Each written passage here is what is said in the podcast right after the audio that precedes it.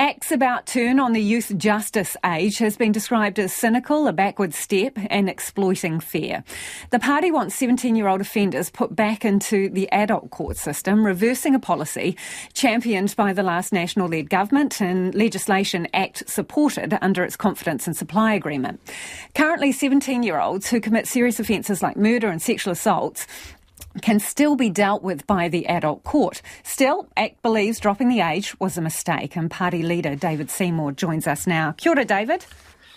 G'day, Lisa. Good to see you've uh, wasted no time n- nailing your colours to the mast there. Can you respond to the criticism? First? Yeah, absolutely. Uh, we were told that if the age was dropped, that if 17 year olds were effectively taken out of the adult justice system, uh, then two things would happen. One is the worst offenders would still go before the courts.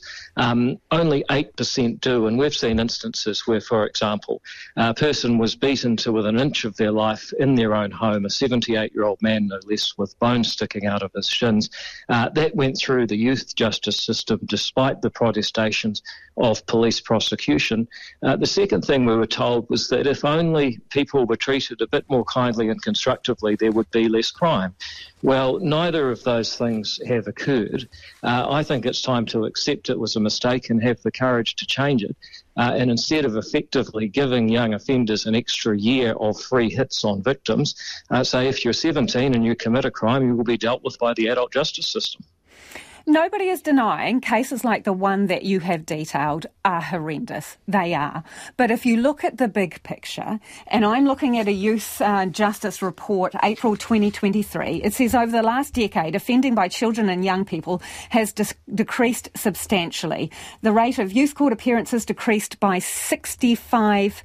Reoffending of 16 year olds within three years of a youth court appearance decreased from 71% to 65%. The evidence supports your earlier decision, does it not? Uh, well, no, it doesn't for a couple of reasons. One is a decline that started in 2012 can hardly be attributed to a decision and change made uh, in 2016 and implemented in 2019. Second of all, the data you're citing from that report uh, is a question of how many times do police proceed against youth offenders. It's not a question of what is the victimisation. The Ministry of Justice actually goes around surveying random members of the public on how many times you've been victimised.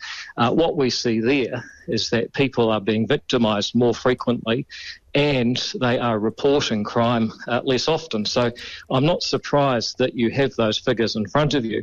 But I'm interested not in the offenders. You see, the problem with this original change taking 17 year olds uh, out of the adult justice system was that for too long, every crime and punishment initiative has been focused on the offenders.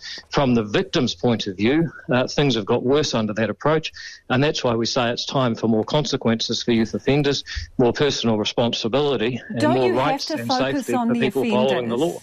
Don't you have to focus on the offenders to a certain extent because you do not want them to re-offend?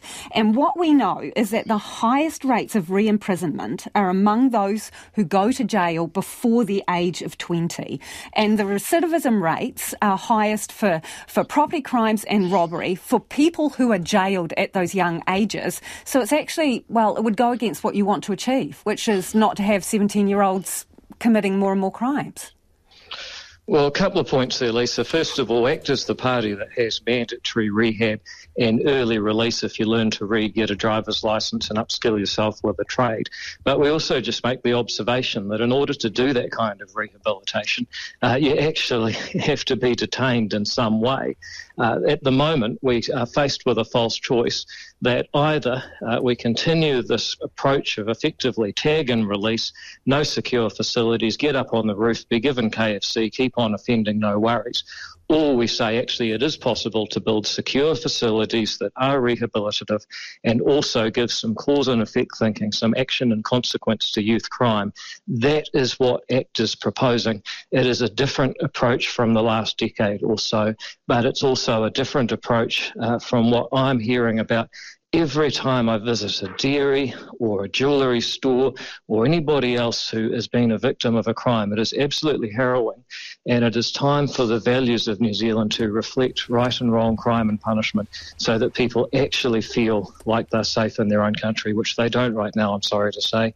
And that comes from the victimisation, not okay. the police action. We're out of time, but thank you for joining us. That is David Seymour, ACT Party leader.